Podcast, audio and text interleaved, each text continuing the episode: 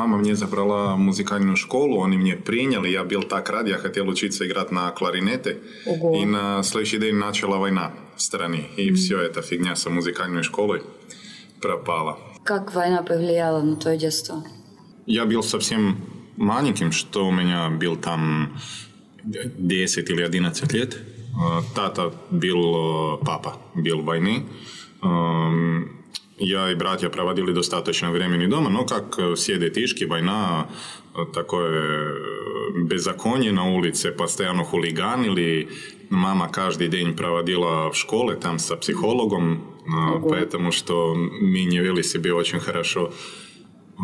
Но тоже было и забавно, потому что там, когда страна достаточно бедна, ты учишься там на улице играться с минимальной вещи, импровизировать. И было достаточно интересно, но как люди держались вместе, дружились, да. Mm-hmm. Так что, это что была бедная страна, да, она и сейчас бедная, но всегда нравилось это, что чем беднее, тем люди так крепче держатся вместе. Сколько повлияло, я в принципе не знаю, но может быть, как чувствую, что это, что была война, это, может быть, помогло, чтобы я понял, что мне не нужно много, чтобы я был счастливым, да, потому что больше повлияло второй раз, когда бомбили страну, это была вторая война, первая была, когда папа был в Хорватии и Боснии, потом нас бомбили, потому что была война с Косовом, и после этого я тоже пошел, закончил армию, но был в армии, и была война. Вот, так что второй раз чуть больше повлияло, но тогда уже не был ребенком, а был уже взрослым тинейджером, да, 19 лет, 18 на самом деле. У нас в студии Милан Милетич, профессиональный велогонщик, мастер спорта по велоспорту. Бывший. Бывший, да. Бывший спецназовец, не знаю, бывших не бывает, наверное, спецназовцев. Straight out Сербия, Франция и Швейцария, где-то Швеция, да, вот. Ультрамарафонец, вот, и основатель школы бега КЛБ Столица. Да. Клуб любителей бега «Столица». Да. Вот. Скажи, пожалуйста, а правильно ли я понимаю, что ты военным стал, выбрал спецназ для заработка именно потому, что это был какой-то очень понятный способ зарабатывать в связи с военными действиями? Или как?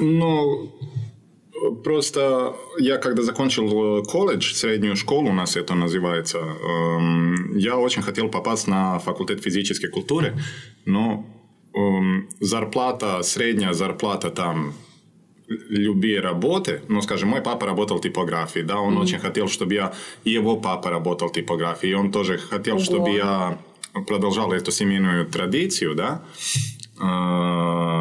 и я сказал, хорошо, я буду работать у тебя в типографии, но зарплата не такая большая, сколько мне было нужно, чтобы я заплатил университет.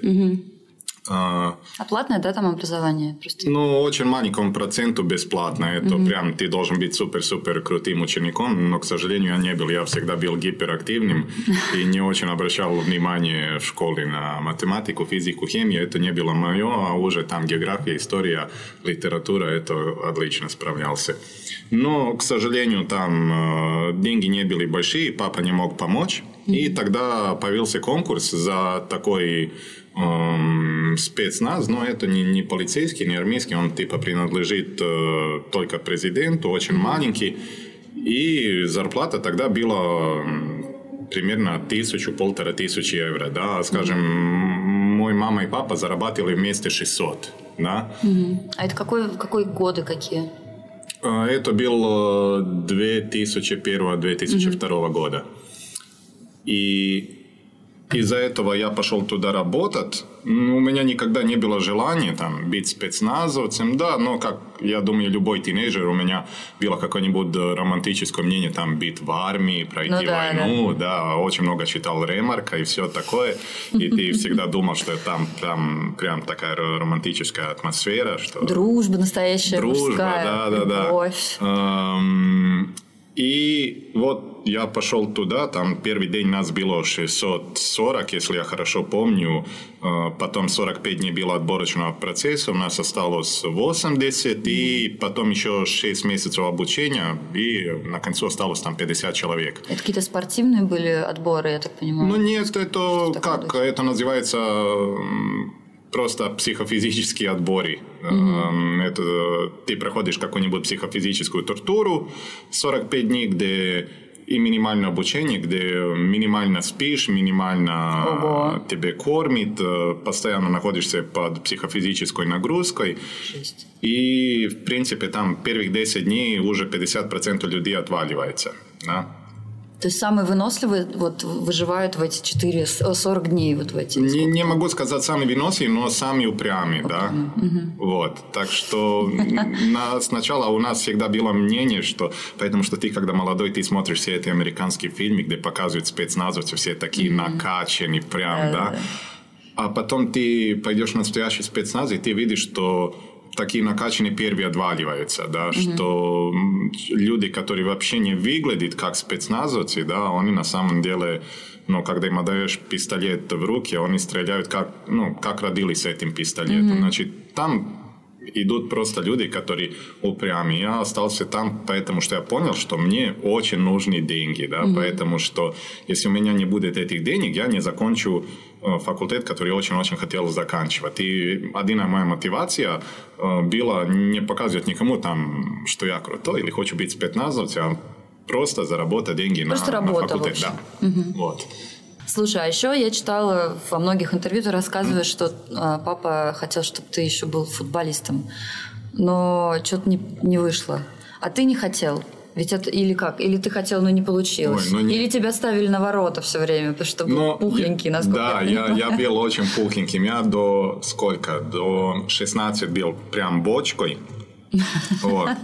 Две левые ноги, как все детишки, примерно в этом периоде, больше 100 детишек. У меня было очень много проблем с координацией, но ты молодой тинейджер, развиваешься, координация 0 баллов, mm-hmm. две левые ноги и... Да, постоянно бил на воротами, поэтому что и, конечно, толстячок, а все уже старшие, такие худышки, быстро бегут, хорошая координация, хорошо играют в футбол. И мне всегда очень было обидно, что мой папа всегда учил этих детишек там играть в футбол, а я всегда стоял на воротами. И я помню, мне это как маленькому ребенку всегда было больно, что, ну, типа, вот... Я совсем не это, да, плохой, а вот все они талантливые, мой папа им посвящает больше времени, а я его ребенок, мне это было очень тяжело понять. И я думаю, из-за этого я просто понял, ну окей, футбол не мое, баскетбол не мое, но я их умею сейчас, конечно, играть достаточно хорошо. Я из-за этого пошел там... И в то, и в другое. Да-да-да, но потом развилось, как стал старшим. И потом пошел заниматься циклическим видами спорта. Там попробовал все. Тут тебя посоветовал или просто в какой-то... Много было возможностей в секции ходить? Ну, никак. Не было возможности. Но ты попадаешь в какую-нибудь тусовку, где какой-нибудь парень занимается гандболом. Mm-hmm. Да? И ты, вау, это круто, пошли на гандбол. Потом ты потренировался 4-6 месяцев гандболом. Потом познакомишь какую-нибудь вторую тусовку. Там кто-нибудь тренируется... атлетику, вау, пошли на атлетику, и потом 6-8 месяцев занимаешься атлетикой, потом прыжки в воду, но поменял кучу разных спортов, как тинейджер, и вот на концу осталась эта атлетика и велосипедный спорт. А что ты понял про себя? Почему тебе соответствовали эти виды спорта? Что ты в них увидел такого, что ты понял, это мое? Но я точно не могу сказать, потому что, ну, велосипедный спорт я понимаю. Я очень любил проводить много времени на улице, не любил быть в закрытом. Велосипед прекрасен. Просто сел на велосипед и катаешь по 4-5-6 часов природы. Да? Mm-hmm. Свеж воздух, солнышко, дождь, неважно. Но просто крутишь педали, наслаждаешься тренировкой, увидишь кучу новых мест. Иногда тренируешься сам, иногда с хорошей компанией. Все то же самое бег, просто ты на беге не можешь, скажем, сделать 200 километров, ну, а да. можешь, да, 20-30 максимально. И мне это дало какую-нибудь возможность свободы или чувство одиночества, потому что, да, ты понимаешь, что... у тебя есть возможность, ну, ты живешь там с девчонкой или с родителем, или постоянно люди находятся с тобой рядом, постоянно ты им даешь какие-нибудь информации, они тебя спрашивают. И это момент, где ты вот 3 часа в одиночестве, mm-hmm. да, сам собой. И крутишь просто педали, и есть все время этого мира, чтобы подумал или вообще не думал, и расслабиться, и просто попасть в такое медитативное состояние. Почему ты поехал в свое время во Францию? Почему ты не остался вообще? Во-первых, почему ты не остался в Сербии? Я закончил факультет, mm-hmm. и вот случилось это. Я закончил спортивный факультет, mm-hmm. можно больше не работать в спецназе, прекрасно, mm-hmm. вот, наконец-то спорт, большая любовь, mm-hmm. столько энтузиазма, желания и так дальше. Извини, пожалуйста, ты уже тогда был мастером спорта? Не-не-не, нет еще. Mm-hmm. И уволился, ну, у меня...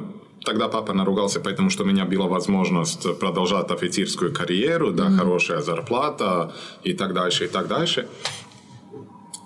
И я начал идти от клуба до клуба, там, вот, я супер крутой, я очень хорошо делаю свою работу, mm-hmm. я вам нужен, и так дальше, я могу сделать людей чемпионами, и так дальше, и так дальше.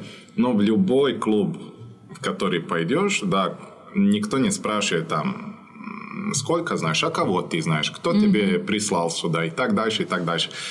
И я думаю, это было такое горькое понимание, что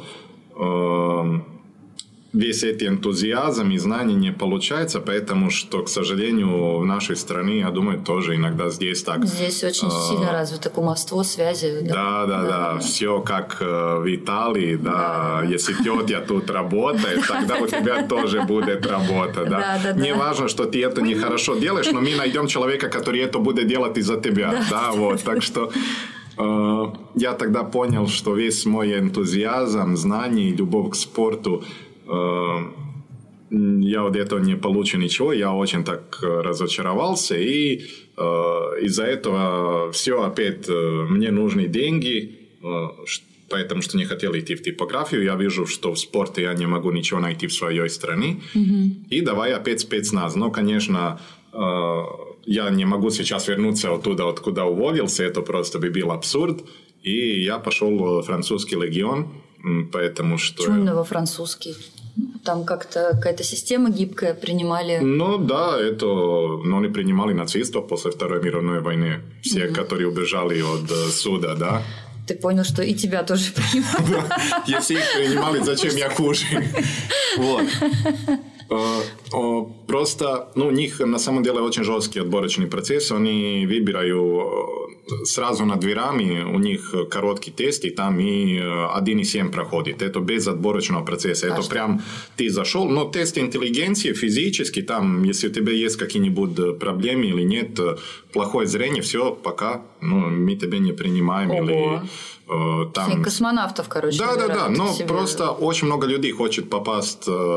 французский легион, mm-hmm. ну, просто там, когда были люди разного профила, ну, было ребята из Восточного блока, там, mm-hmm. из Узбекистана, из России, из Румынии, которые, ну, их спрашивают офицеры, почему вы сюда пришли, они честно отвечают за деньги, mm-hmm. да?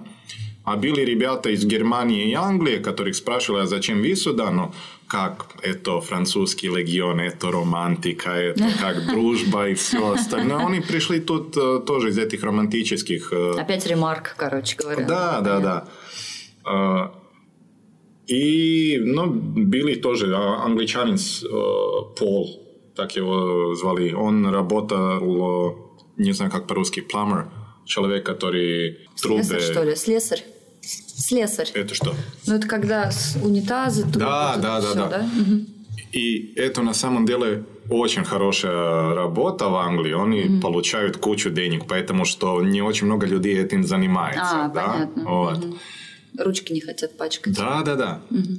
И он оставил там свою зарплату от 2,5-3 тысяч фунтов, чтобы пришел сюда и зарабатывал там... меньше денег. Но он говорит, я весь жизнь мечтал бит в французском легионе, вот пришел. Ну и тебя взяли, ты прошел отбор, ты оказался идеальным. Да. Ну, с точки зрения французского легиона. Не самым идеальным, потому что у меня был опыт сербского спецназа. Они на самом деле не очень любят людей с опытом, потому что люди с опытом их более тяжело обучать. Сложнее переучивать, короче, да. Значит, они больше любят людей, которые никуда не были, которые ничего не знают, чтобы их учили по-своему. И... Ну вот, все равно я попал, опять 6 месяцев обучения, и после 6 месяцев была возможность опять подписать контракт. И я думаю, ну, если сейчас подпишу контракт, я этим буду заниматься весь жизнь. Ну да. Да? И у меня появился такой вопрос, ну, я очень любил и очень хорошо делал эту работу, но у меня появился вопрос, хочу ли я этим продолжать заниматься весь жизнь, потому что ты делаешь сейчас такой выбор, что если ты это выберешь, ты понимаешь, что у тебя никогда в жизни не будет семьи, друзья, настоящей работы. Вечная одиночка. Да, вот. Или хочешь опять идти куда-нибудь попробовать дальше, вести какой-нибудь нормальную жизнь. Я понял, что не хочу идти воевать в чужих странах за деньги, это как не мои войны. И бросил. Не подписал контракт и вышел оттуда. И что ты сделал? Сразу поехал в Швецию? Нет, вернулся сначала в Сербию. И потом из Сербии. У меня был друг из Австралии. Он работал в Швеции гидом. И он меня пригласил. Давай туда, будем работать вместе. Он нашел какую-нибудь работу. И вот. А какую работу? Тоже гидом? Да. А ты был так раньше в Швеции, до того, как он тебя позвал? Не. То есть ты поехал, ничего не зная ни о стране? Ну, конечно, да. Ну, потому что ты гидом за туристы, а не за шведов. Как интересно. Да. А как и ты выучил историю Швеции, Стокгольма? Ну, нет, не гидом в городе, гидом в лесу. Вот. Мы были в лесах, и просто там им нужны люди, которые более-менее нормально справляются. Типа как спортивное ориентирование? Ну, ты должен уметь читать карту просто. Понятно. Вот. Ориентироваться в природе, уметь там пройти курсы, это что у нас было спецназы, как приживание и так дальше. Им были нужны такие люди, потому что были какие-нибудь группы, которые очень хотят... в лес, ночью в палатках и так дальше, и так дальше. Прикольно. И вот мы этим занимались. Но это же интересно к тому же. Ты, наверное, не только из-за денег пошел. Ну, опять из-за денег. Мне это не было на самом деле супер интересно, но хорошие други, так интересный опыт, но и это тоже прошли. Поэтому, что когда нужны деньги, ты готов на все. И мыть посуду, и садить картошку, и все остальное. А сидеть дома и работать по 12 часов за 250 евро не очень хотелось. Так что... Какая самая страшная, тяжелая работа, которую ты делал в жизни? Самая страшная? Ну, тяжелая работа. Давай тяжелую.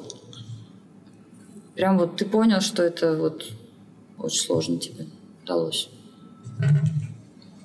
Ну, я думаю, это когда школьник работал у папы в типографии. Потому что я это жестко не любил. Из-за этого мне было тяжело. Мучился просто. Мучился, да. Сидишь там и работаешь по 12 часов. И просто когда работаешь что-нибудь, что не любишь, что не твое, выходил оттуда не очень счастливым. Так что, я думаю, мне это было достаточно тяжело. А у тебя была как-то фраза, что... Так, я сейчас ее не могу найти. Ну, в общем, ты сказал, что тот человек, который служил в спецназе, кажется так, марафона не боится. Что такого страшного было в спецназе? Ну, не могу сказать, что не боится. Просто когда в всех мировых спецназах... элитных, отборочный процесс очень жесткий. Ты вот про то. Вот, да, и там процесс. Попадают просто единицы людей, да.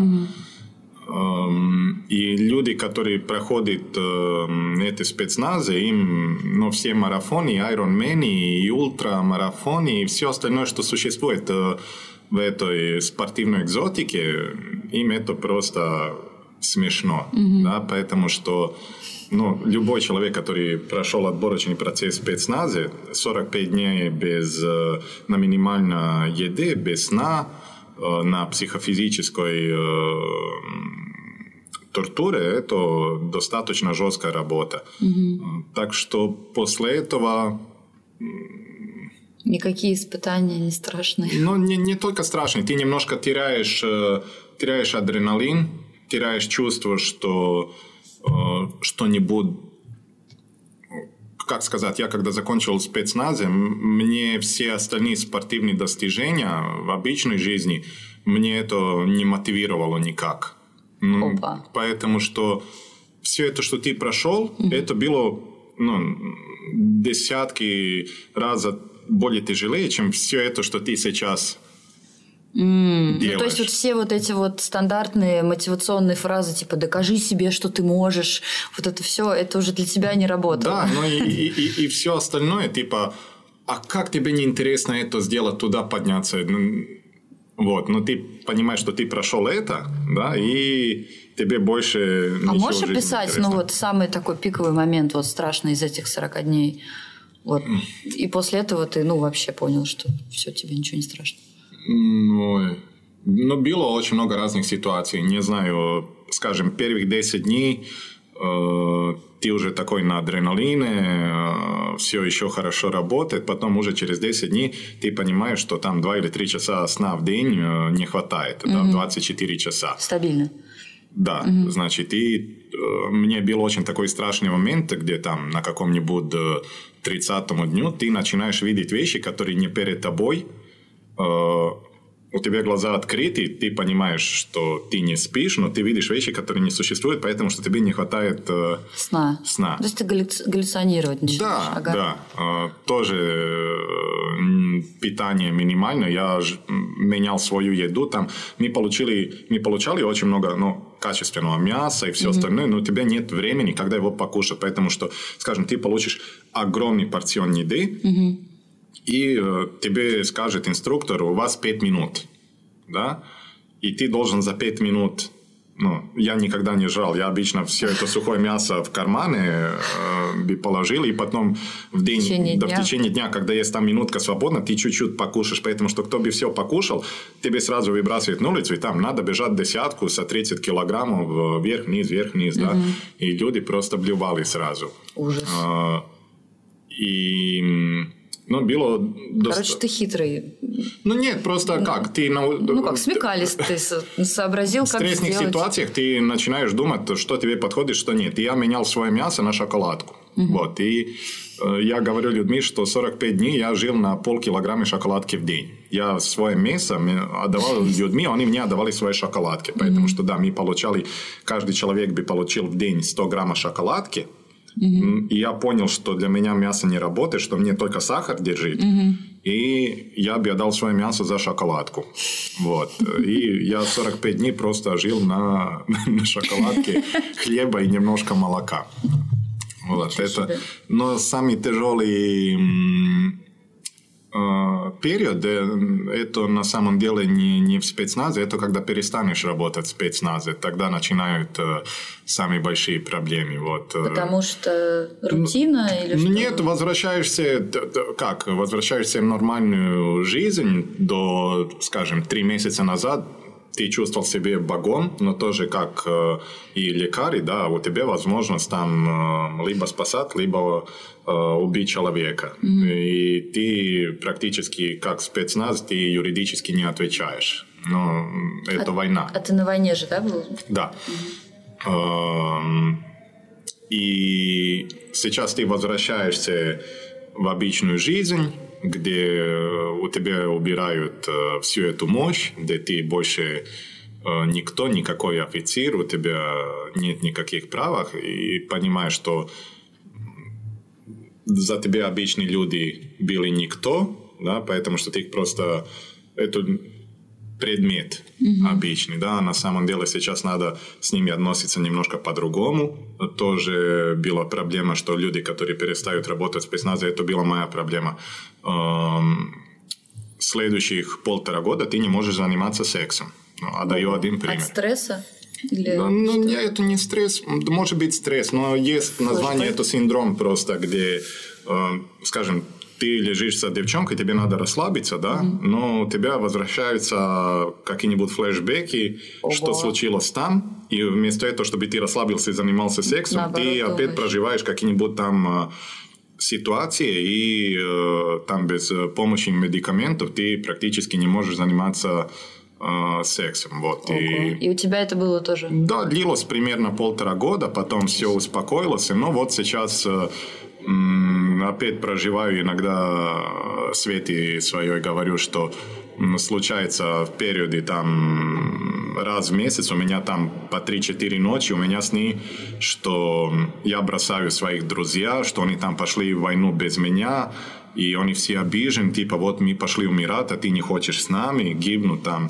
И я чувствую утром себе плохо, поэтому что типа я бросил своих друзей, поэтому что как все это, что вы прошли вместе, это очень жестко связывает людей.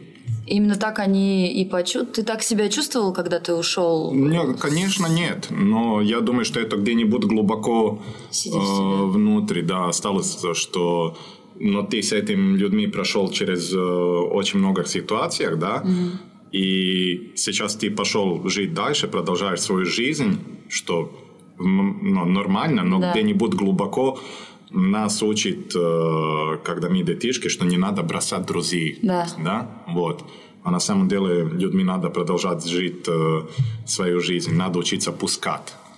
Вот. Так что это воспитание, которое мы принимаем через религию, культуру, семью, когда маленьким, оно на самом деле нас формирует как людей достаточно много. И когда мы взрослые, когда ведем себя немножко странно, это не поэтому, что мы такие, это, ну, нас так некие настройки, да, которые... Да, потому что все понимаем сейчас, все учим в школах и в культуре, что геи – это плохо, и ты, вот, взрослый человек, 30 лет, ты ненавидишь геев. Просто почему? Потому, что тебе сказали об этом в детстве. Тебе сказали, что разводы – это плохо, ты разведешься, чувствуешь вину, ты понимаешь, что это было самое лучшее решение, которое мог сделать, но чувствуешь вину. Почему? Потому, что всегда учили, что развод – это что-нибудь плохо. Да? Да.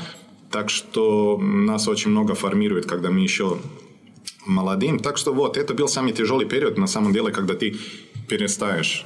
работать, и тогда появляются все эти флешбеки ну, с продукты этого, что ты там делал, и очень тяжело возвращаться в нормальную жизнь. Что тебя вернуло в нормальную жизнь? Какое-то определенное занятие или просто потому, что ты вот переключился на вот это занятие, был гидом или что? Или ты, наоборот, какие-то духовные практики прошел и освободился от этого? Ну, я освободился от этого, но и сейчас освобождаюсь. Каждый день стараюсь хорошие вещи держать, плохие, бесполезные, которые нас учили, когда были молодым, отбрасывать. Я просто понял, что... Я не могу делать статическую работу где-нибудь вместе, что я хочу свою жизнь, что я не хочу жить с родителями, что хочу нормально работать работу, которую люблю, зарабатывать достаточно денег, сколько мне сделает счастливыми, просто там. Не знаю, провести свою пенсию где-нибудь в горах или на море, в маленьком домике и читать книжки весь день, пока не умру. Вот. И это, да. И поэтому ты приехал в Москву, ведь здесь море, горы. Нет, Москва... И возможность читать книги, не отвлекаясь на что. Москва – это просто еще один шаг, еще одна ступенька к этой пенсии, да, как я хочу... жить, когда у меня будет там больше, чем 55-60, вот, спокойно. Так что, я думаю, ну, все это, куда двигался и как жил, это просто вот это сейчас еще один цикл, и вот просто сейчас нахожусь здесь, где буду через 5 лет, ну, знаю, где буду опять здесь через 5 лет, но через 10 уже, думаю, может быть, куда-нибудь... Свалишь. Дальше. Слушай, ну а почему ты в Россию приехал-то, собственно? Чего в Россию? У тебя родственники здесь? Нет. Друзья? Кто-то? Я первый раз в Россию приехал... Со 100 евро в кармане ты вот писал как-то. В принципе, да. Со 100 евро в кармане. Но просто я 2 раза приезжал в Россию. Первый раз это было 2010 года. Угу. Работал в интернатной школе. Покровская-Стрешня. Покровская-Стрешня, да. Был преподавателем физкультуры. Там поработал каких-нибудь 8 месяцев. Они мне не хотели дать контракт. К сожалению, я был long-term substitute. Но без разницы, сколько я старался, я был готов заканчивать и там иностранный курс и получить иностранный диплом. Но они мне так очень красиво, по-демократически объяснили, что... Типа не старайся, потому что не получится. В этой школе как преподаватель получает работу только английскоговорящий. Mm. Да? В всех остальных европейских школах это не практика. Ну, ты преподаватель физкультуры, ты можешь быть откуда угодно. Да, mm-hmm. понятно, если ты преподаешь литературу, ты будешь native speaker. Да? Mm-hmm. Но если ты преподаватель физкультуры, им все равно. Но здесь в Москве немножко по-другому, потому что... Школа достаточно дорого, и родители русские обычно агитируют, что типа мы заплачем там 10 тысяч евро в год, мы не хотим, чтобы наши детишки слушали язык от каких-нибудь не английскоговорящих. Надо же. И поэтому, ну, официально всех Anglo-American schools написано, что без разницы откуда вы, да, мы принимаем всех. Mm-hmm. Но все равно, ты когда посмотришь всех преподавателей, все преподаватели до одного английскоговорящие. Значит, Канада, Америка, Англия, mm-hmm. Австралия. Да? А, скажем, в Хельсинки, когда были в интернатной школе, там у них более международный состав преподавателей. Mm-hmm. Но в Москве так. А у тебя какой-нибудь, наверное, диплом английский? Там, да, я закончил там. У меня IELTS-тест.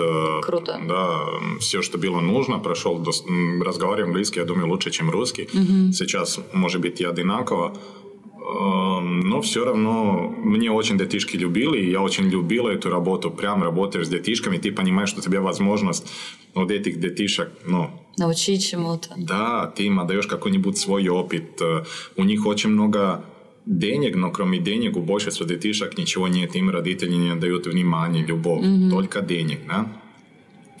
И они тебя видят не только как преподавателя, а как старшего брата, который на концу дня они тебя ждут там 5 студентов перед твоим офисом, чтобы там... Мне нравится такой парень из старшего класса, что мне делать, он мне вообще не замечает. И ты понимаешь, что эти детишки тебе открываются. Mm-hmm. Они это обычно не делают со преподавателем. Ну, да? Да. Но все равно они тебя видят и как преподавателя, но и как друга, и как старшего брата. Но и мне это было немножко обидно, что не получилось. И я не хотел просто терпеть... отношения такое. Отношения, потому что как? Всегда там американцы не любят пропагировать, что вот мы все одинаковые, демократия, mm-hmm. да, и все остальное. А на самом деле ты видишь, что это все не так. Mm-hmm. Я разочаровался, вернулся в Сербию. Потом начал с Камилой Газиевой, подругой Unity Run Camp.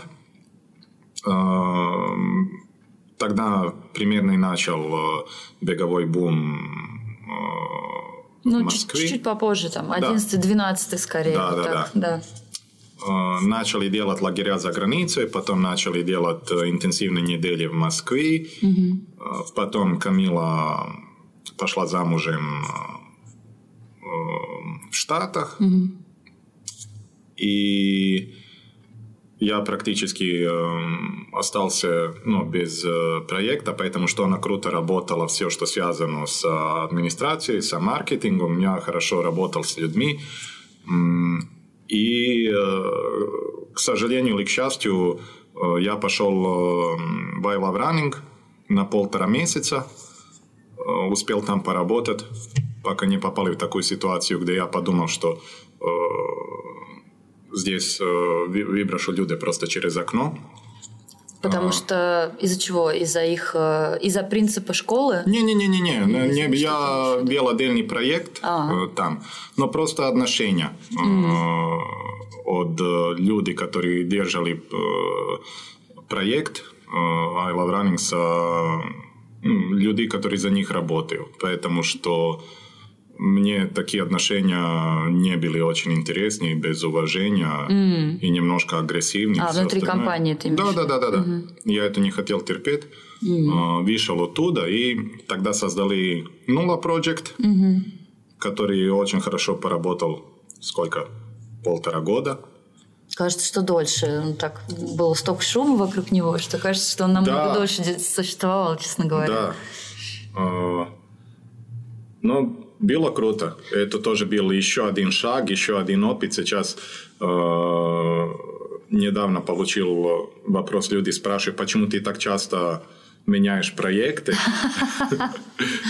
Но я не знаю, я люблю как длинные отношения, но вот так получилось, что ты из одного маленького проекта растешь более большой, и сейчас еще более большой, и так дальше, и так дальше. Это просто развитие. Ну да. Да. И опять есть это понимание, что ты сейчас учишься пускать, что если ты видишь, что проект больше не развивается, что не растет, что не приносит удовольствия, все, идем дальше. Или пускаешь в смысле, нашелся человек, который это делает 10 раз круче, чем ты, круто, ему надо придавать работу, а ты двигаешься куда-нибудь дальше. Вот, и с Анулой все супер круто работало. Я очень рад, что проект был таким, каким был, что сделали столько шума, и что столько прекрасных людей познакомили, что они познакомились между собой, и так дальше, и так дальше. Но чувствуется «но» какое-то в этом. Да, но, к сожалению, я не мог вести 2 проекта одновременно, поэтому что появилась столица. А зачем столица появилась? Вот мне, кстати, интересно. То есть, я так понимаю, что принципы работы столицы и Нулы, они похожи. То же самое, те же функциональные тренировки, те же тренировки в виде игры.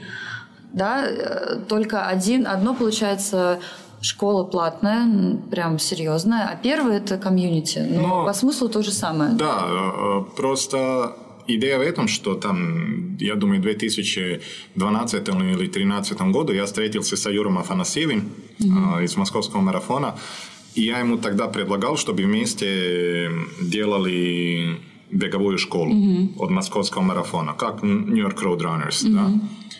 Но они тогда не были готовы, и вот 1,5 года назад я ему опять предложил. Он согласился, встретились с ними, с Димом Тарасовым, директором и создателем Московского марафона. Я им сказал про это, что хочу сделать клуб. Давайте делаем его вместе. Такая философия, чтобы был самым большим клубом, чтобы медленно развивался и так дальше, и так дальше. Им понравилась идея и начали работать вместе. Да, они знали, что тоже я веду Нула Проджект. Они не были против, чтобы я это и продолжал делать. Но в каком-нибудь моменте понимаешь, что вот у тебя один ребенок, появился и второй, но ты все равно за первого больше связан, поэтому что как эмоционально ты очень много тут вкладывался и так дальше. И я просто понял в одном моменте, что пока есть Нула, я не могу эмоционально вкладываться в КЛБ столицу. Значит, не можешь держать отношения на 2 проекта одновременно. Так что в одном моменте я забрал несколько ребят из столицы, я их просто из Нулы, я их спросил, чтобы они продолжали вести Нулу, поэтому что как я больше... Как преподавателя. Да, поэтому что я больше... Нет, просто чтобы вели весь проект. Поэтому что я больше не могу вести, посвящаться этому. Но они продолжали лидировать проект, но, к сожалению, тусовка начала закрываться. Да. Все, наверное, к тебе стали переходить в новый проект. Не перестали, просто из атмосферы, которая была...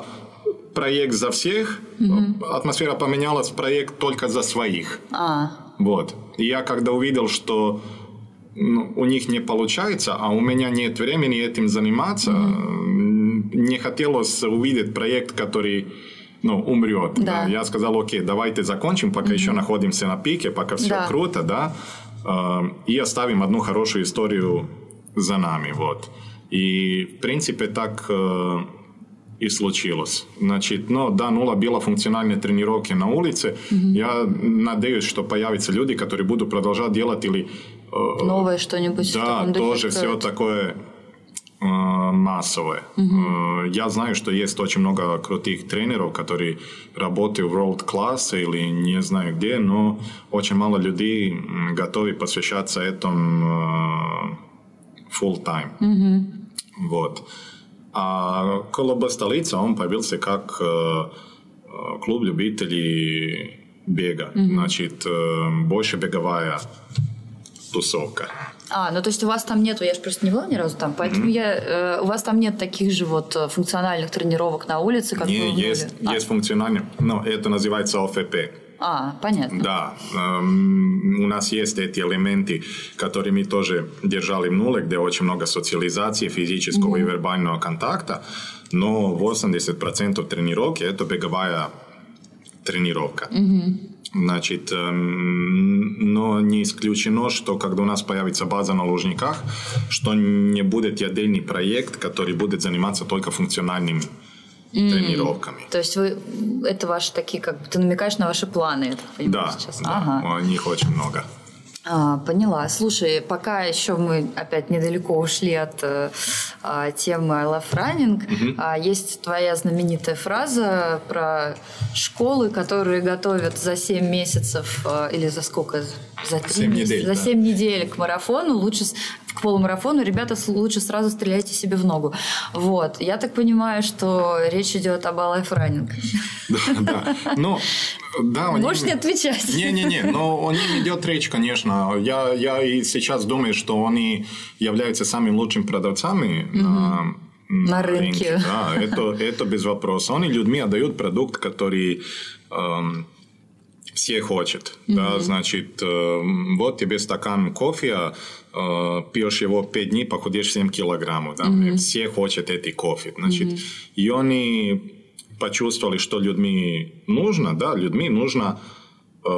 результат поскорее. Не результат, им нужно инстант получить какое-нибудь звание, полумарафонец, марафонец, значит, они должны получить, что они чувствуют, что люди немножко будут лайкать, что они достигли чего-нибудь, поэтому что жизнь в большом городе, как тебя никто не замечает. Это большая проблема в больших городах, одиночество, что ты проснулась, села в метро, пошла на работу, сидишь в офисе 10 часов, на работе, которую, может быть, и не любишь. Опять метро, дома, одна или со соседками, и легла спать. Да? А тут у людей сразу появляется возможность знакомить каких-нибудь людей, добиваться каких-нибудь результатов, так дальше. Ты начинаешь чувствовать, что ты получаешь очень много внимания от какого-нибудь сообщества, и это, конечно... Все люди любят внимание, да. Так что они, почувствовали, что людьми это нужно, да, тоже как с появлением Iron Star, потому что Iron Man еще никто не делал, но они поняли, вот появилась аудитория за Iron Star, и вот сейчас все сразу побегут, чтобы стали Iron Man-ами, да. Сколько это еще будет держаться, непонятно, но... Вот, значит, они еще являются лучшими продавцами на рынке, но тоже... Что хорошо, это что у людей начинает появляться достаточно качественных информаций, что такие программы не очень... здоровые, что ли? Не здоровые, что они не очень полезны на long term, да? Как вам? А что, на долгий период времени. То есть в какой-то момент люди, у них или травмируются, или они бросают. В принципе, или как? Но что проблема? Проблема, люди думают, а почему у нас нет много бегунов в Москве, да? А почему в Штатах и на Западе, и в Лондоне, и, не знаю, в остальных европейских и американских городах, и Австралии гораздо больше бегунов, да? Потому что, когда у них начал развиваться бег, капитализм, культура потребительства не была столько развитой. Они просто поняли, что бег или джогинг – это просто за счет здоровья. Угу. Они поняли, что да, вот мы работаем 10 часов в офисе, это не полезно. Угу. Что мы нам все умрем делать? Скоро, если да, что нам делать?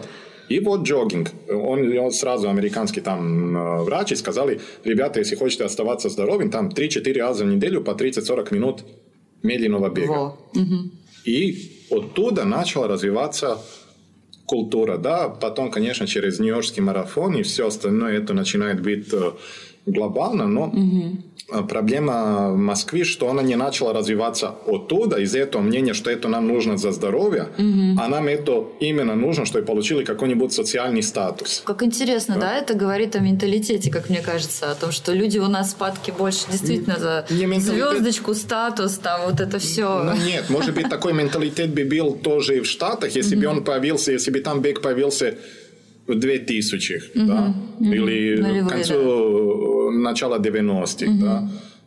Потому что он у них начал гораздо раньше. Если он здесь тоже начал гораздо раньше, он бы тоже прошел эти периоды, и люди бы понимали, что им это нужно именно за здоровье. А вот сейчас просто людьми здесь продается, что им бег за счет какого-нибудь социального статуса, да? И когда мы успеем как какие-нибудь преподаватели, философы, и гуру, и спорта, и так дальше, успеть людьми отдать эту информацию, что вам бег в первую очередь нужен за счет здоровья, психофизического, результат он просто приходит за счет просто ты повторяешь процесса. Да, процесс.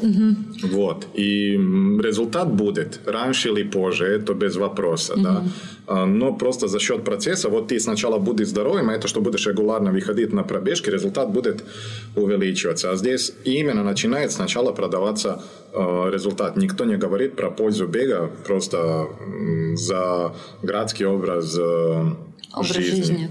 Я так понимаю, что тебя довольно сильно, как и нас всех, волнует тема непопулярности или небольшой популярности бегунов, которые профессиональные, да, и за счет этого, поскольку они, очевидно, непопулярные, они не зарабатывают деньги и соглашаются на какие-то небольшие сделки с брендами.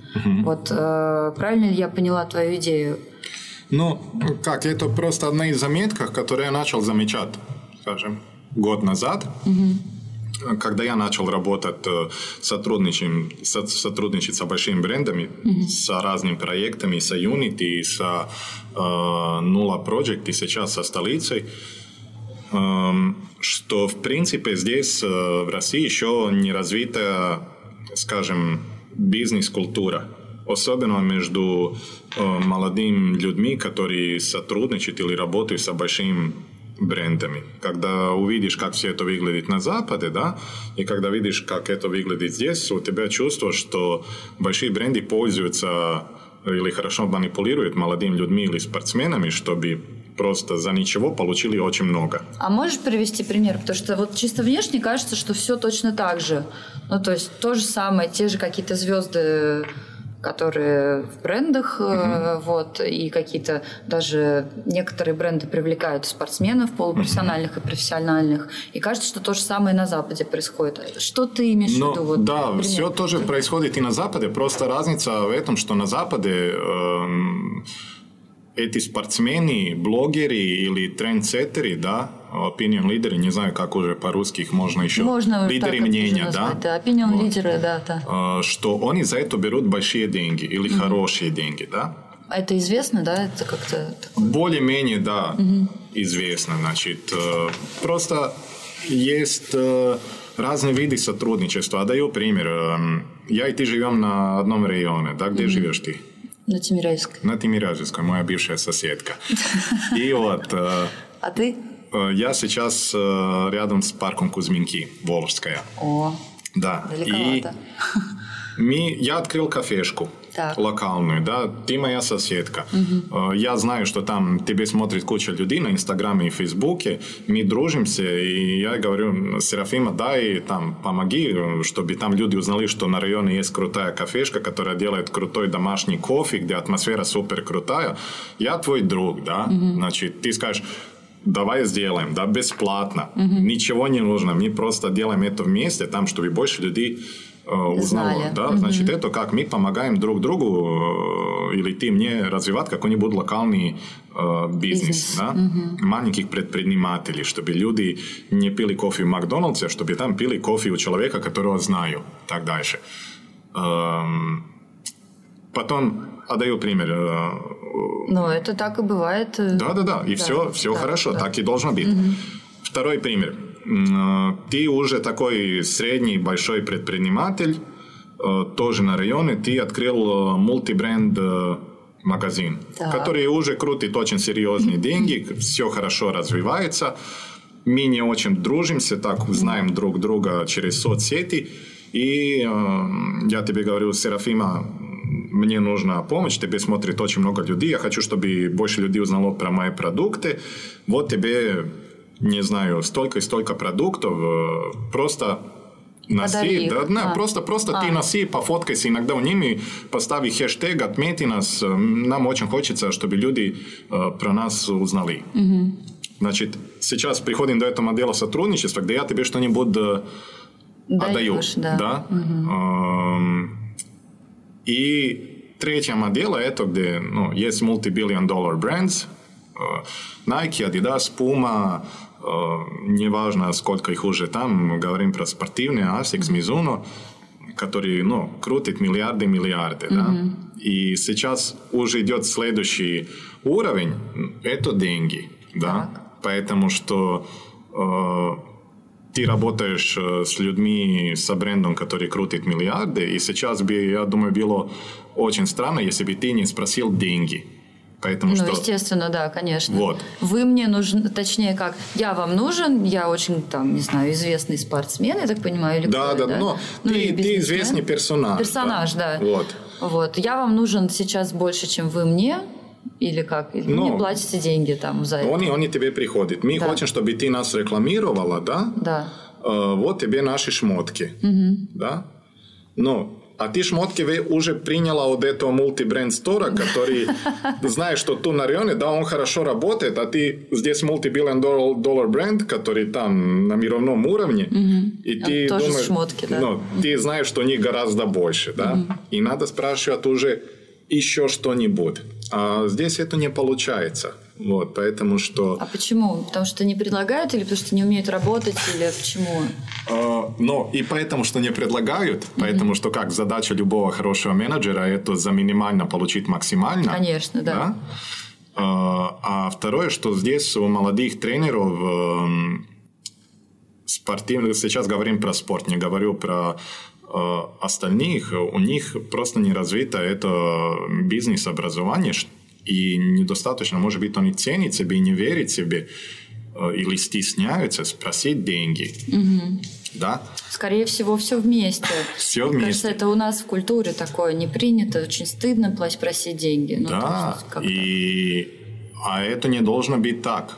Да? Значит, поэтому, что они как какие-нибудь трендсеттеры, опинион-лидеры оказывают услугу, и это уже должно быть платный. Мне сейчас немножко обидно, но я знаю, сколько я денег получал от брендов. Да? Если я какой-нибудь деревенский парень из Сербии могу получать такие цифры, да?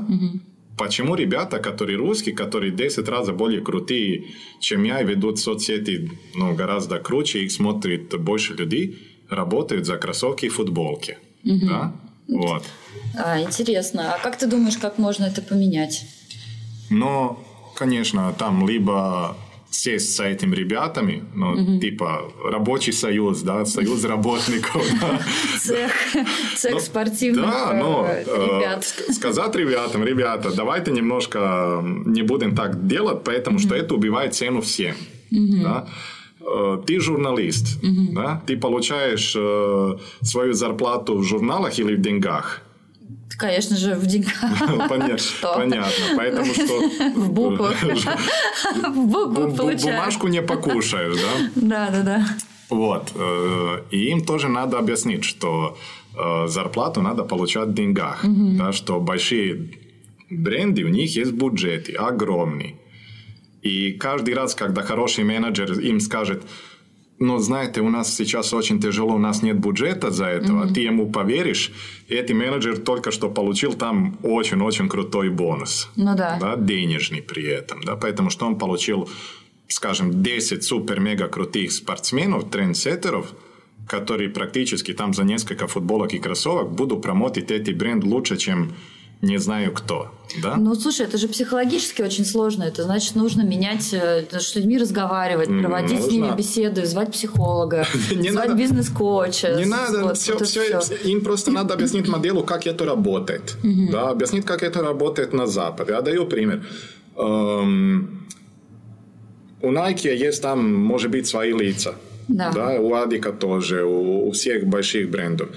И, скажем, ты придешь как Серафима и скажешь Nike, окей, вы мне заплачиваете 100 тысяч в месяц, плюс столько и столько экипировки. Угу. Они тебе скажут, котик, что с тобой? Да? Да. Ну, типа, не буди смешная. Голова болит, что ли? Но ты понимаешь, что ты профессионал, что ты круто пишешь, что умеешь делать крутые фотографии, что тебе куча людей смотрит. И ты понимаешь, сколько стоит твоя работа. Ну, да. Спортсменам надо учиться от обычных блогеров, ну, типа как GoPro, как эти девчонки, которые фитнесом занимаются, поэтому что они уже берут деньги за свои посты, да?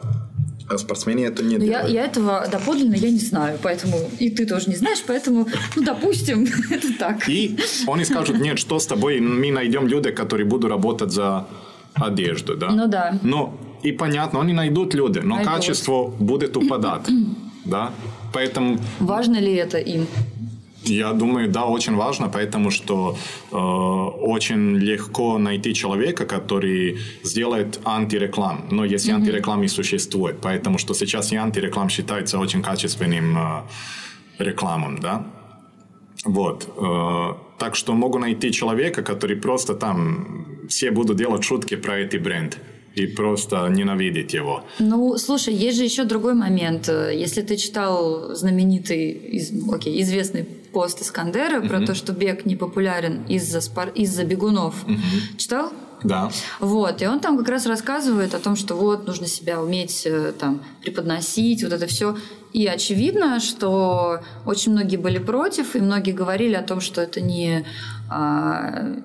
Ну, то есть, я спортсмен, условно, мое дело там бегать, не развивать себя, да, как публичное лицо, а, соответственно, а кому еще рекламировать, да? И только спортсмену нужно заниматься вот этим всем делом. Ну, проблема... Они просто не дорастают до этого состояния, чтобы у них было куча лайков там. Они думают как спортсмены. И это и есть большая проблема, потому что они слишком зациклены на результат и на спортивные достижения, не думают слишком много про будущее. Может, у них нет времени просто думать обо всем об этом, им кажется, это фигня. Да, они спортсмены. Если что-нибудь у них есть время. Да, значит...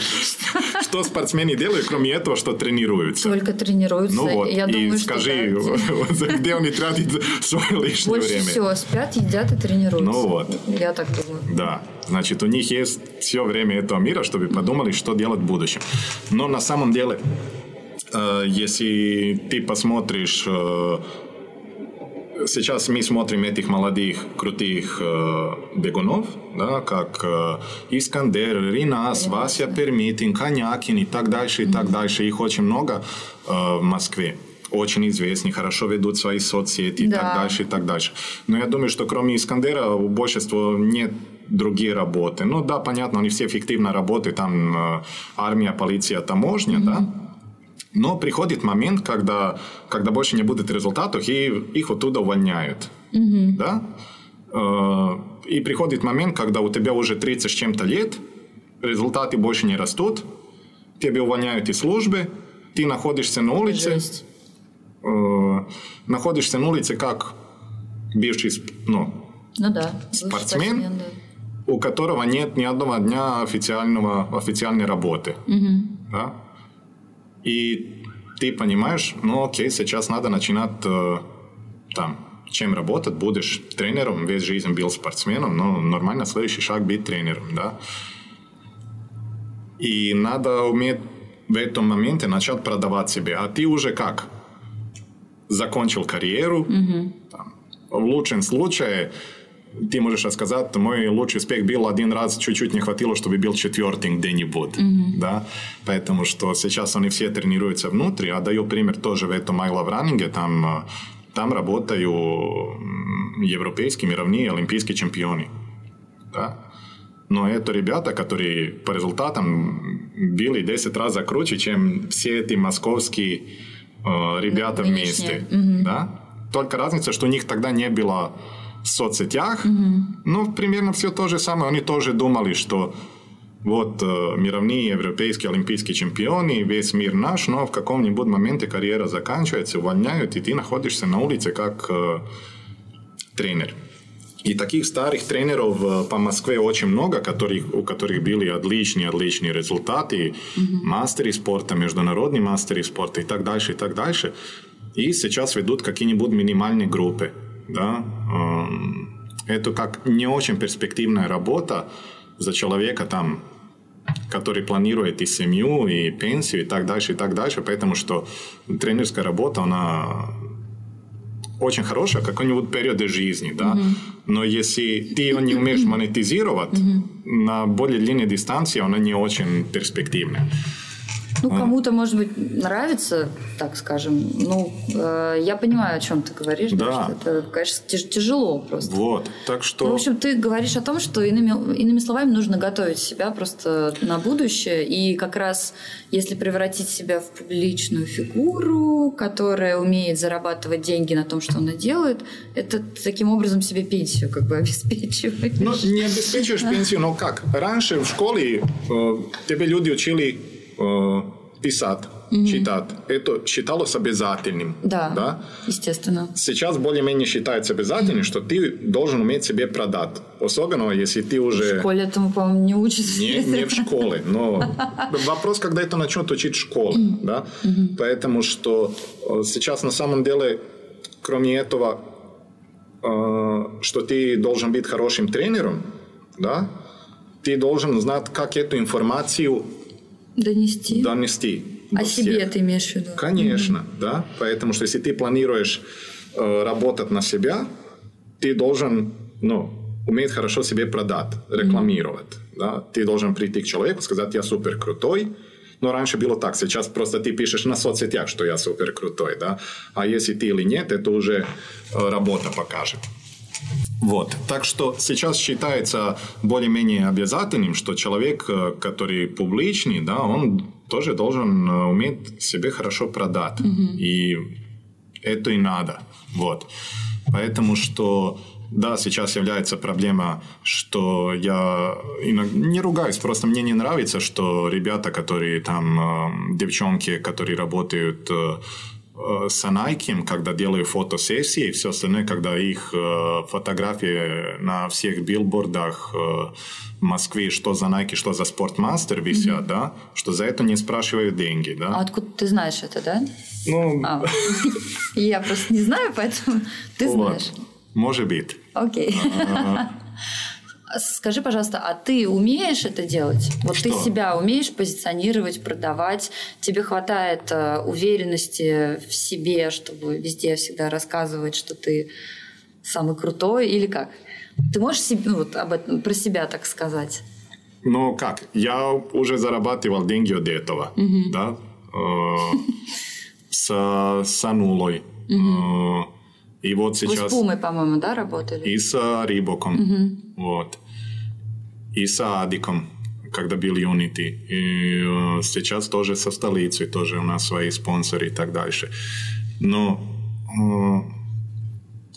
и проблема в этом, что как люди сейчас готовы работать за кроссовки Бра и Лосини, да, говорим про девчонки, мальчики за беговую обувь и так дальше, и так дальше. Они, конечно, получают социальный статус, они получают профессиональные фотографии, они mm-hmm. получают od etih brand menadžera, vi super kruti, mi vas ljubim, vi nam sami luči i tak dalje, dalje, da?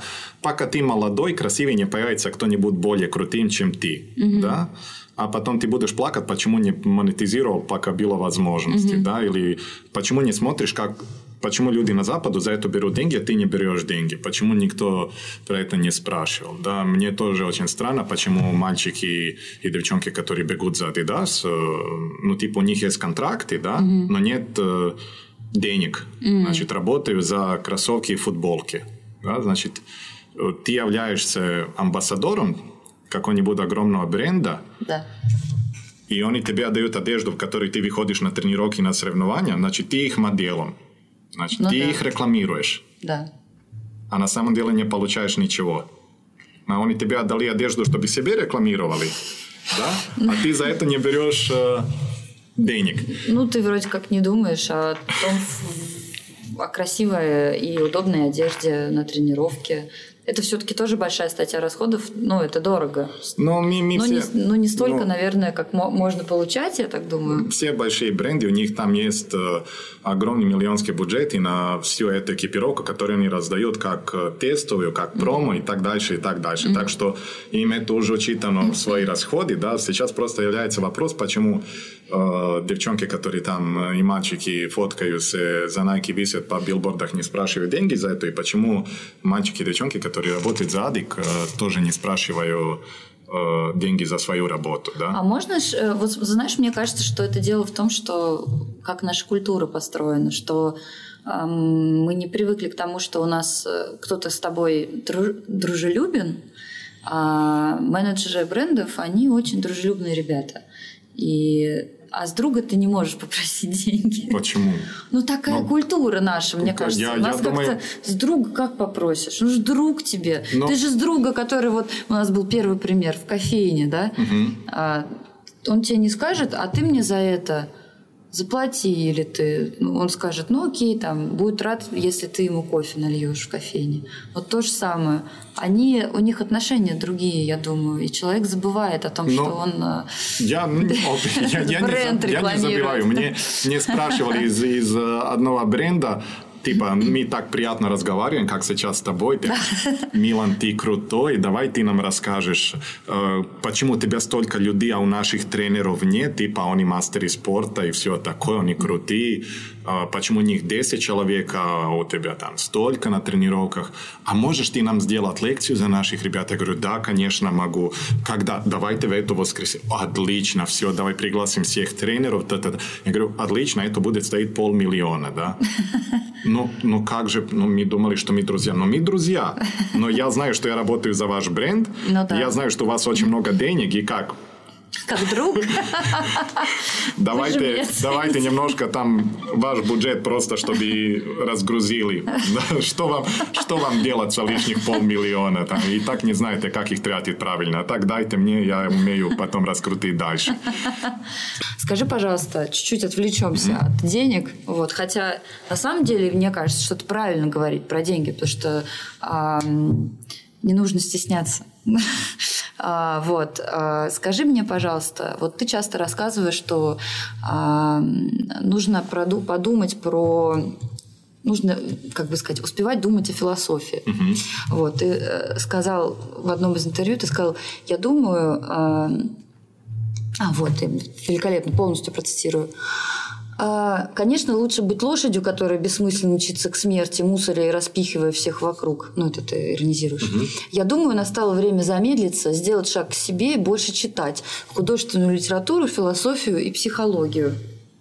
Вот скажи, пожалуйста, получается ли тебе самому жить по этому принципу? Ну, я стараюсь жить максимально медленно, да. Что это значит? Никуда не тороплюсь. Угу. Просто... Ты заранее выходишь из дома? Что? Ну, и это тоже. Но просто люди сегодня гоняются угу. за чем-нибудь. Да? Обычно это являются деньги, карьера, так дальше и так дальше. Но в большинстве случаев это их не делает счастливым. И люди забывают, что счастье – это такая маленькая, незаметная вещь, которая всегда рядом. Да? Но из-за этого, что мы постоянно себе поставляем какие-нибудь условия, что нам нужно, чтобы мы были счастливы, мы всегда несчастливы, mm-hmm. да, поэтому что всегда нужно новая игрушка, лучший результат, попутешествовать туда, пока я это не получу, все плохо и так дальше, и так дальше. Так что надо тормозить немножко и возвращаться корнями к этой жизни с природой, да, чтобы mm-hmm. люди поняли, что такое счастье. Вот, потому что в городе, конечно, это теряется, потому что сама культура капитализма, опять, она такая, где капитализму не нужны умные люди, капитализму нужны потребители, которые не очень думают, mm-hmm. а покупают, mm-hmm. потребители, да?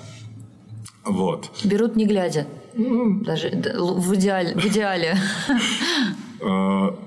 И вопрос, когда капитализм пройдет, появится что-нибудь нового, поэтому что каждых 50 или 100 лет появляется новое движение. Но опять, если хотим добиться счастья, я думаю, просто надо жестко тормозить. Ну, даю пример. Света моя, когда забеременела... Света – это жена. Да. Это, если кто не знает. Да. Самая лучшая жена в мире. Врач спросил, если поддерживаем беременность или нет, да, mm-hmm. мы сказали, да, конечно, и врач ответил, слава богу, потому что сейчас очень большая проблема в Москве, это что там 1 из 7 девушек приходит, потому что забеременела, остальных 6 приходит, потому что не могут забеременеть, mm-hmm. да. И врачи им советуют, девушки спрашивают, что нам делать, врачи советуют, ну, увольняйте с работы, деревня, море, горы, берите своих парней там на 3-4 месяца, просто гуляйте, занимайтесь сексом весь день, расслабитесь, без mm-hmm. стресса, да. И обычный ответ, который они получают, ну, как же карьера, там, ну, надо, да. да. И врач просто отвечает, ну, тогда просто приоритеты на свое место и не жалуйтесь, да. Mm-hmm. Если хотите карьеру, тогда просто зачем приходите вы сюда, да, занимайтесь mm-hmm. карьерой. Поэтому я думаю, что, опять, это персональный выбор каждого человека. Конечно, да. Кому-то одно счастье. Да, но, другое. Опять, я думаю, что любому человеку, как мы не можем учить человека, это супер неблагодарная работа, и это чувствуется прям тренерской работой, учить человека, как он должен жить. Да. Да? Угу. Поэтому, что ты тогда выглядишь как контроль-фрик, который я узнал там. Правду про жизнь, сейчас вам я все расскажу. Такой мудрец, да? Да. Да, выглядишь как контроль-фрик, это не надо, просто если человек хочет прыгать с моста, ну, можешь сказать, не делай это плохо, а если он скажет, нет, мне это супер нравится, я сейчас прыгну, все, давай, поддержка, да, mm-hmm. ну. Слушай, ну ведь философия, извини, пожалуйста, я тебя перебью, философия, о которой ты здесь говоришь, да, или там некая, она вообще, все философы наши европейские, они в основном через страдания, в общем-то, к этому ко всему приходят, как и наши все мучаются. То есть, может быть, это и есть попытка заниматься философией, извини за это. Ну, я думаю, это просто как и не связано с философией, я думаю, что это связано и с религией, поэтому что христианство угу. это страдание. Страдание да? тоже, да, нужно страдаться качественно. Не просто так, значит, вот, мы должны страдать, пока готовимся к какому-нибудь результату, поэтому что да, без страдания это не подготовка. Да. Да. Мы должны страдать на работе, поэтому что если ты не работаешь по 12 часов в день, какая карьера? Это не работа, mm-hmm. это фигня. Да? Да. А вот недавно читал в новостях, ну, я помню, когда был маленьким, в Сербии, в Старой Югославии, люди работали от 7 утром до 3 часа дня. Понимаешь, у тебя mm-hmm. было времени на семью, mm-hmm. на друзья. Ты работал... а они ложились спать во сколько? 8 вечера? Или во сколько? Ну, неважно, но ты на работе в 7 часов утром, работаешь до 3 часа дня. Ну, понятно. У тебя или наоборот, или работаешь от 2-3 днем до... 8 вечером, значит, у тебя всегда половина дня была свободна. А сейчас у тебя случается так, что большинство людей весь день занят, да? Значит, я думаю, просто надо прекратить эту культуру работы, ну, страдания, да? Да, есть некоторые вещи, за которые нужно страдать, но там, если надо обеспечить еду домой, надо обеспечить еду, крышу над головой, да, ну... Это две вещи. я думаю, все больше, чем это, является лишним, да, обеспечивать кучу вещей, которые нам не нужны, поэтому что тогда ты начинаешь страдать постоянно. Mm-hmm.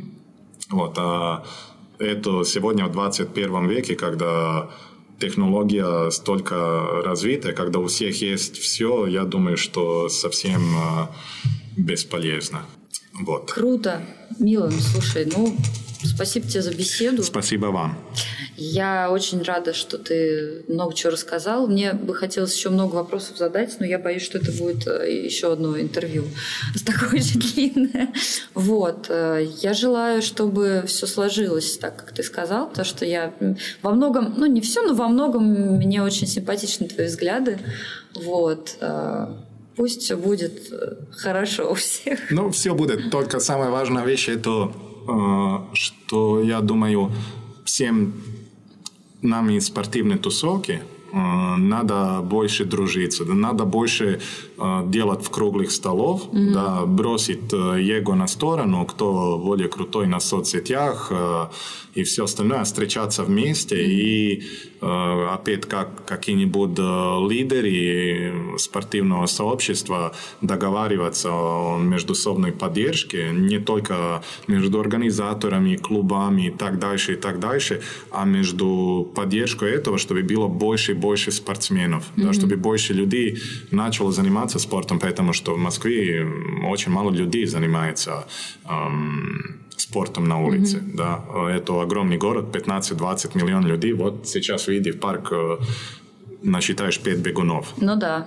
Да, не говорим не про больше. Сезонных. Mm-hmm. Вот. Так что нам надо создавать позитивную атмосферу на соцсетях, где мы mm-hmm. поддерживаем друг друга, а не где постоянно какие-нибудь ссоры, обиды. Да, да, пожалуйста. И все остальное. Поэтому что я просто думаю, что... Люди, которым супер скучно в жизни, у которых ничего не получается, извиняюсь, у которых ничего интересного не случается, у которых нет секса, у которых нет партнера, у которых скучная работа, они просто сидят и троллят. Всех учат, как что надо делать, находят ошибки. Вот, сейчас они найдут ошибки, как я разговариваю, грамматически, что все плохо, что... и все остальное. Это все нужно немножко забыть, а искать, как поддержать людей. Что я могу сделать как индивидуальный человек, чтобы там больше людей жили здорово. Ну, не делай ничего, просто будь хорошим примером. Mm-hmm. Да? Если ничего хорошего не можешь сказать, не говори ничего плохо. Да? Mm-hmm. Если не можешь отдать никакой совет, лучше качественный, давай. Лучше молчи. Да? Вот я очень хочу...